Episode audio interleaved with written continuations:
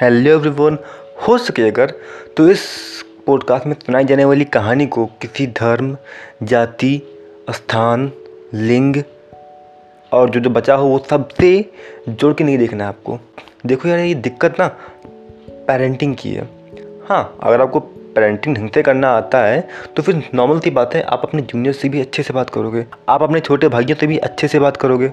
आप हर उस इंसान से अच्छे से बात करोगे, जो कि आपसे अवधि में छोटा है, या किसी भी तरीके से आपसे छोटा है। और हाँ कहानी शुरू करने से पहले, ये कहानी कौरा के ऊपर कम्प्लीटली अवेलेबल है, जिसका लिंक मैं नीचे दे दूँगा। अब मैं मुद्दे मुद्दे की बात ही मैं बता रहा हूँ तो उसका ये मतलब नहीं कि कहानी बस इतनी सही है और हाँ बिकॉज़ ऑफ़ मैं कोई अच्छा खासा स्टोरी टेलर नहीं हूँ तो शायद मेरे बोलने भरते आपके आँखों में आँसू नहीं आएगा और आपका मन नहीं पतीजेगा। लेकिन ये कहानी पढ़ने के बाद मुझको थोड़ा सा बुरा लगा था। मतलब कि मुझे थोड़ा सा बुरा लगा था इस लड़की के लिए। सोच लिए कहानी को आरंभ करते हैं। सो so, कहानी की शुरुआत होती है एक लड़की से जिसका एक नए नए स्कूल में एडमिशन हुआ है एंड अभी के लिए हम उसको स्मिता बोलेंगे। सो so, स्मिता का एडमिशन नए स्कूल में हुआ है। और नए स्कूल में नॉर्मल की बात है सब कुछ नया होता है। आप हर आप हर एक इंसान को ऑब्ज़र्व करते हैं कि कौन किस टाइप का इंसान है कौन अच्छा है कौन बुरा है कौन फ्रंट बेंचर है कौन बैक बेंचर है। और कौन ऐसे लोग हैं जिन पर ध्यान देने की कोई ज़रूरत नहीं है। सो so, आप सबको ऑब्ज़र्व करते हो। इसी ऑब्ज़र्व करने के दौरान उसे एक और लड़की दिखी। और उस लड़की के पास हर वो क्वालिटी थी जिसकी वजह से उसको एक गंदी बच्ची या गंदी स्टूडेंट या गंदी इंसान कहा जा, जा सकता था। मतलब कि वो पढ़ाई में अच्छी नहीं थी, वो किसी से बात नहीं करती थी ढंग से। उसके कपड़े भी साफ़ नहीं होते थे, उसके नाखून, बाल, ये सब भी गंदा रहता था।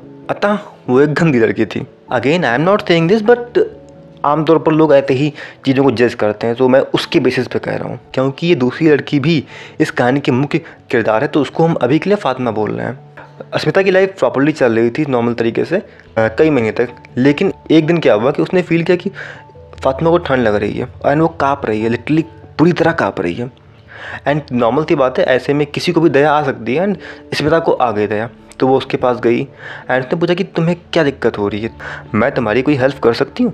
तो फातिमा ने कुछ नहीं बोला। तो फिर उसके बाद स्मिता ने कहा, तुम्हें लंच खाओगी? तो फातिमा तुरंत तैयार हो गई कि हाँ हाँ मुझे भूख लगी है, मैं लंच कर सकती हूँ। एंड लंच मिलने के बाद फातिमा ने पूछा, क्या मैं उसे पूरा खा सकती हूँ?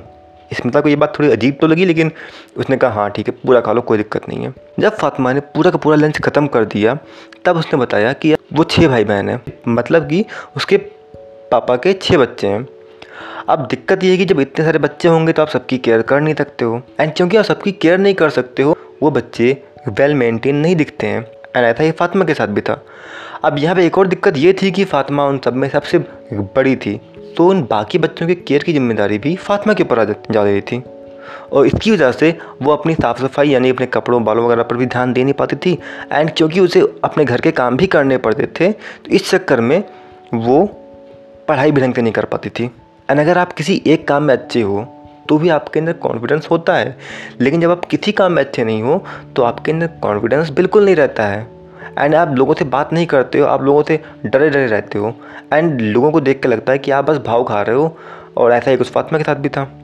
तो इन सब वजहों से वो किसी से बात नहीं करती थी एंड वो टिपिकल बुरी लड़की के दायरे में आ रही थी। बट वो बुरी थी नहीं बट नॉर्मल थी बात है, सामाजिक डिफिनीसन के अकॉर्डिंग वो एक बुरी लड़की के दायरे में आ रही थी। तो इसके बाद स्मिता ने ट्राई किया कि ला उसको हम खाना खिलाते हैं। मतलब कि वो हर दिन लिटरली हर दिन एक एक्स्ट्रा टिफ़िन लेके जाने लगी फातिमा को खाना खिलाने के लिए। इसके अलावा उसने अपने पापा से बात की एंड उसने स्कूल की यूनिफॉर्म की जो जैकेट होती है, यानी कि ब्लेजर वगैरह, वो खरीद के फातिमा को दे दिया जिससे कि उसको ठंड ना लगे। अब नॉर्मल सी बात है, एक फोर्थ क्लास की बच्ची कितना ही कर सकती लेकिन उससे जो बन पड़ा, उसने किया। नाउ हर कहानी की एक एंडिंग होती है एंड इस कहानी की भी एंडिंग होने वाली है। अब रियल लाइफ की रियल स्टोरीज़ की एंडिंग कई बार हैप्पी एंडिंग के साथ एंड नहीं होती है। एंड ऐसा ही कुछ यहाँ भी हुआ। सो so, एक दिन फातिमा काफ़ी इमोशनल थी। एंड फिर बाद में उसने बताया कि आज उसका आखिरी दिन है स्कूल में। तो स्मिता ने कहा क्यों? क्या हुआ? तो उसने कहा कि क्योंकि वो छः भाई बहन हैं तो नॉर्मल सी बात है उसके पापा के पास इतने पैसे नहीं हैं कि वो सबको पढ़ा सकें। एंड यही वजह है कि वो उसको मदरसा भेज रहे हैं। अगर आप नहीं जानते कि ये क्या होता है तो ये एक ऐसा स्कूल था जहाँ पर आपको इस्लामिक शिक्षा दी जाती है, यहाँ पर आपको इस्लाम के बारे में सिखाया जाता है। अब नॉर्मल सी बात है स्मिता पहली लड़की थी जिससे फातिमा ने दोस्ती की थी। इसमें पहली वो इंसान थी जिसने उसने इज़्ज़त दी, जिसने उससे बातें की, जिसने उसकी केयर की। और अब वो अनफॉर्चुनेटली वो लोग अलग हो रहे हैं। एंड नॉर्मल सी बात है फोर्थ क्लास के बच्चे कैसे एक दूसरे से कांटेक्ट रख पाएँगे? आज का टाइम होता तो बात अलग थी, बट ये बात आज की तो है नहीं। और ये बात वो दोनों ही बच्चे अच्छी तरह जानते थे कि अब हम लोग कभी नहीं मिलने वाले हैं। सो ये बात भी उन्हें बुरी लग रही थी और सो नॉर्मल थी बात है। अब माहौल थोड़ा सा इमोशनल था उन दोनों के लिए। खैर, कहानी तो ये ख़त्म होती है बट पॉडकास्ट ये ख़त्म नहीं हो रहा है। अब क्योंकि कहानी ख़त्म हो चुकी है सो हम सभी को ऐसे कई डिसीजंस लेने पड़ते हैं जो कि काफ़ी ज़रूरी होते हैं।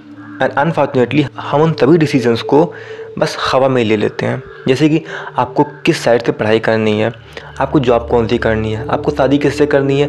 आपको को बच्चा कैसे प्लान करना है? आपकी रिटायरमेंट कैसे प्लान होनी है? इन सभी चीज़ों को हम बस हल्के में ले लेते हैं, बस हवा में ही, है ना? नाउ अगर आप इस पॉडकास्ट को सुन रहे हो तो बहुत हद तक पॉसिबिलिटी है कि आपने इन तभी ज़रूरी डिसीजंस में से कम से कम एक डिसीज़न तो ले ही लिया होगा। और हो सकता है दो भी ले लिया हो। और अगर गलती से तीसरा भी ले लिया हो तो भी पेरेंटिंग वाले डिसीज़न को थोड़ा ध्यान से लो, क्योंकि ये आपका रिटायरमेंट बना या बिगाड़ सकता है तो ध्यान से लो उसको। और अगेन किसी भी पेरेंट्स को ब्लेम करने से पहले ये सोच लेना कि आज अगर आप माँ या बाप बन जाओ, क्या आप अपने बच्चे को संभाल पाओगे या संभाल पाओगी?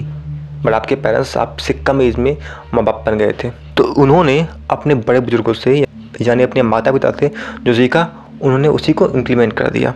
बट अगर आपको लगता है सब कुछ ठीक था then fine everything is good और अगर आपको लगता है कि नहीं, सब फाइन नहीं है, सब कुछ ठीक नहीं है तो रुको एंड अपने आप पर काम करो।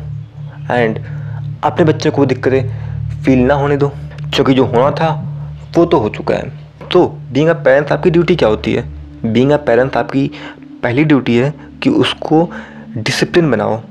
जिससे कि वो हर काम टाइमली करे, हर काम एक सही तरीके से आके करे। उसका ये नहीं कि वो कभी भी सो रहा है, कभी भी खा रहा है, कभी भी खेल रहा है, कभी भी कुछ भी कर रहा है, नहीं। वो हर काम को टाइमली करे, जिससे कि उसका संपूर्ण विकास हो सके।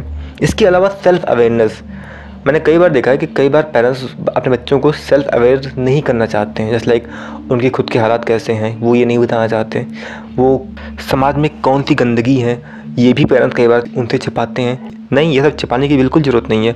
आप उसे बताओ कि आप क्या हो। जब वो सेल्फ अवेयर रहेगा, उसे पता होगा कि मैं क्या हूँ तो वो अपनी रियलिटी के अकॉर्डिंग एक्ट करेगा। उसे पता है कि हाँ मुझे क्या मिलने वाला है एंड क्या नहीं मिलने वाला है। तो वो उसके अकॉर्डिंग अपने ऊपर काम कर सकेगा, क्योंकि उसके पास एक गोल है काम करने के लिए।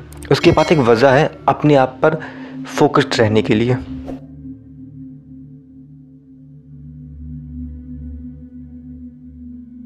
तो अभी हम कुछ पॉइंट्स की बात कर लेते हैं। जैसे कि सबसे ज़्यादा दिक्कत होती है ओवर केयरिंग की।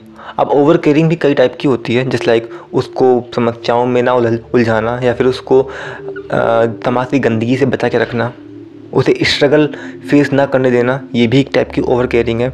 एंड कई बार लोग केयर करने के चक्कर में या उसे मज़बूत बनाने के चक्कर में इसे काफ़ी प्रेशर डाल देते हैं। अगेन ये दिक्कत थोड़ी डेवलप जगहों पर ज़्यादा होती है, जहाँ पर बच्चा स्कूल जा रहा है। स्कूल से आने के बाद कुछ कराटे क्लासेस कर रहा है, फिर उसके बाद कोई एक्स्ट्रा एक्टिविटी कर रहा है, फिर उसके बाद किसी और चीज़ में भी इसे इन्वॉल्व कर दो। इतने सब के बाद बच्चा क्या पढ़ाई कर पाएगा या फिर इनमें से किसी भी चीज़ों पर क्या फोकस कर पाएगा? नहीं। तो इस टाइप का ओवर केयर में नहीं करना है। कई बार पेरेंट्स को एक इल्यूजन होता है कि वो सब कुछ जानते हैं क्योंकि वो एक्सपीरियंसड हैं। नो ऐसी कई चीज़ें होंगी जो कि आप नहीं जानते हो। और एक चीज़ होती है जनरेशन गैप वो सीधी सी बात है कि हम भी नहीं समझ पाएँगे। फॉर एग्ज़ाम्पल हमारे पेरेंट्स उस चीज़ को शायद ना समझ पाएँ। और वैसे ही हम लोग के जो बच्चे होंगे, वो कुछ ऐसी दिक्कतों को फेस करेंगे जो कि शायद हम ना समझ पाएँ। एक बार के लिए समझने की कोशिश तो ज़रूर करनी है, क्योंकि हम पेरेंट्स हैं।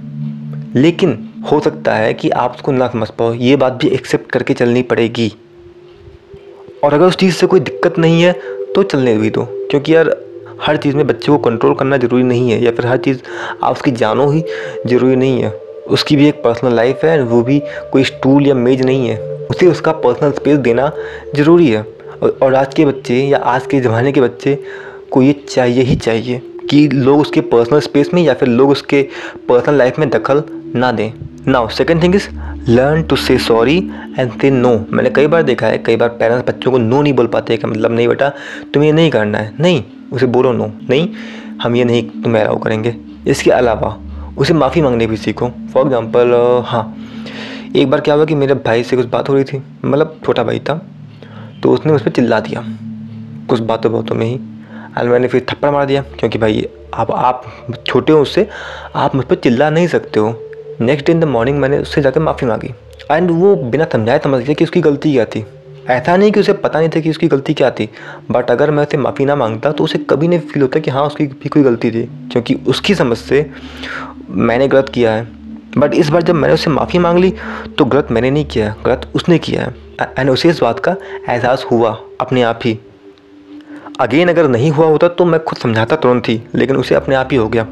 तो ये चीज़ भी हमें सीखनी पड़ेगी कि उसे नो कैसे कहना है और नो कहाँ कहना है एंड सॉरी कब बोलना है। Now second last child will get all your negative habits देखो यार, हम सभी दिखाते हैं या हम सभी चाहते हैं कि देखो बेटा, हमारी ये अच्छा है, ये अच्छा है, आप इसे अपनाओ। बच्चा उसे नहीं अपनाएगा। लेकिन अगर आप में कोई गंदी आदत है तो बच्चा उसे बहुत जल्दी कैच करेगा एंड बहुत जल्दी उसे अपना भी लेगा। फॉर एग्ज़ाम्पल मेरे कुछ छोटे भाई हैं, जो कि देर रात तक फ़ोन चलाते हैं। एंड कई लोग हैं बेटा, फ़ोन मत चलाओ, फ़ोन मत चलाओ। वो क्यों मानेंगे? आपको क्यों लगता है कि वो आपकी बात मानेंगे? जब आप घर में चलाते हो फ़ोन देर रात तक, और मेरे घर में कई लोग ऐसे जो फ़ोन चलाते हैं काफ़ी लेट नाइट तक, बच्चे उनकी नेगेटिव आदतों को अपनी लाइफ में क्यों नहीं उतारेंगे? लोग उतारेंगे उतार रहे हैं।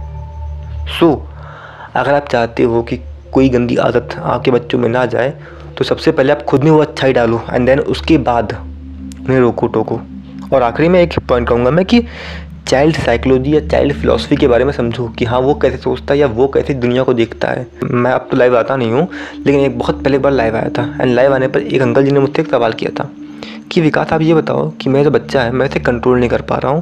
वो बहुत बदमाशी करता है। मैं क्या करूँ?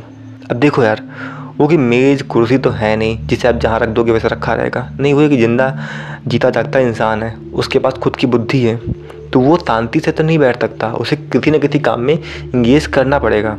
अब अगर आप बहुत संपन्न इंसान हो तो फिर आप उसे अलग अलग एक्टिविटीज़ में इन्वॉल्व कर सकते हो। जैसे कि वो स्कूल गया स्कूल से आने के बाद घर आके आराम करने के बाद उसे किसी भी आउटडोर एक्टिविटीज़ में इन्वॉल्व कर दो। ठीक है? जिससे कि वो फिज़िकली बिल्डअप होगा फिज़िकली वो तैयार होगा चीज़ों के लिए। और अगर वो गेम थोड़ा सा ग्रुप वाला गेम है तो वो तो और भी अच्छी बात है। और इंडिविजुअल वाला है तो कोई बात नहीं। नाउ सेकेंड थिंग एक इंडोर एक्टिविटी अब इंडोर एक्टिविटी में क्या? जैसे लाइक आप गिटार पियानो जैसी चीज़ें भी सिखा सकते हो, या फिर पैथन एंड एनिमेशन जैसी चीज़ों को भी सिखा सकते हो। इससे क्या है कि बच्चा को नया सीखेगा भी एंड उसका ब्रेन भी डेवलप करेगा प्लस उसके पास खाली वक्त नहीं रहेगा बर्बाद करने के लिए। इसके अलावा, अब अगेन ये मैं नहीं कह रहा कि उसका एंटरटेनमेंट का टाइम खा जाओ नहीं। उसे टीवी देखने या फिर फ़ोन वगैरह चलाने का भी मौका दो। एंड जब वो ऐसा कर रहा हो तो हो सके तो उसके साथ बैठो। एंड उसके साथ बैठ कर उसे गाइड मत करो कि नहीं बेटा तुम ये करो, वो करो। नहीं, वो जैसा देख रहा है, जो देख रहा है, उसको देखने दो। फॉर एग्ज़ाम्पल मेरी भतीजी जब टीवी देखती है तो मैं उसके पास बैठता हूँ। और ऐसा नहीं कि उसके पास बैठ के फ़ोन चला रहा हूँ। नहीं फ़ोन दूर रख दूँगा कि बेटा तुम जो देख रही हो, मैं भी उसको देख रहा हूँ। एंड मैं उसके साथ इसको इन्जॉय करता हूँ। क्योंकि यार, भले ही वो तो बच्चों के लिए बना है बट अगर मैं शो को इन्जॉय कर रहा हूँ अपनी भतीजी के साथ तो मेरी भतीजी मुझसे कनेक्शन फील करेगी हाँ मैं चाचू के साथ बातें कर सकती हूँ। अब नॉर्मल सी बात हर कोई इतना संपन्न तो होता नहीं है। सो आप कुछ और चीज़ों में भी इन्वॉल्व कर सकते हो। जस्ट लाइक अगर आपके पास इतना पैसे नहीं है कि आप घर के अंदर कुछ सिखा सको, कुछ ज़रूरी चीज़ें देन आप उसके लिए थोड़ी बहुत रिसर्च करके, उस जो फ्री चीज़ें हैं, उनमें इन्वॉल्व करा सकते हो। कुछ नहीं कर सकते हो तो तो सिंपली उसे खाना बनाना सिखा दो। अब अगर आपके पास इतने पैसे नहीं है कि आप उसे किसी गेम में इनरोल करा दो या गेम खिलवाओ उसको तो आप गली मोहल्ले सोसाइटी के बच्चों के साथ उसे खेलने दो उसे वक्त उनके साथ बिताने दो। इससे क्या है उसके पास टीम बिल्डिंग की जो एबिलिटी है वो बढ़ेगी। उसे पता होगा कि हाँ किससे कैसे बात करनी है किससे कितनी बातें करनी है। सो so, अगर मैं अपनी बात को कंक्लूड करूँ तो बींग अ पेरेंट्स आपको बच्चे के साथ क्या करना है? आपको उसे डिसिप्लिन बनाना है प्लस उसे सेल्फ अवेयर करना है। और ये दोनों ही क्यों? ये दोनों इसलिए क्योंकि वो बंदा अपने काम को नियमित तरीके से करेगा। फिर वो एक नियमित टाइम पर अपना एंटरटेनमेंट भी करेगा, नियमित टाइम पर अपना काम भी करेगा, यानी पढ़ाई वगैरह भी करेगा। इसके अलावा जब वो सेल्फ अवेयर रहेगा तो उसे पता है कि हाँ भाई, मेरे हालात क्या हैं? मैं कितने बड़े सपने देख सकता हूँ, और मैं क्या क्या कर सकता हूँ? और अगर मुझे अपनी लाइफ में कुछ एक्स्ट्रा ऑर्डनरी अचीव करना है तो मुझे कुछ एक्स्ट्रा ऑर्डनरी करना पड़ेगा। ये उसके दिमाग में रहेगा। वो ऐसा नहीं, हवा में फैला रहेगा कि हाँ भाई, हम तो कुछ भी कर सकते हैं। नहीं नहीं, हम कुछ भी नहीं कर सकते हैं। उसे ये बात पता रहेगी। और मैंने ये ये कमी काफ़ी बच्चों में देखी है कि उन्हें लगता है कि वो बहुत कुछ कर सकते हैं, लेकिन ज़मीनी हकीकत कुछ और है। तो वो इन चीज़ों से दूर रहेगा। सो बस, अभी इतनी बातों के साथ मैं अपनी बातों को विराम देता हूँ। Okay guys all for today and intellectual का है।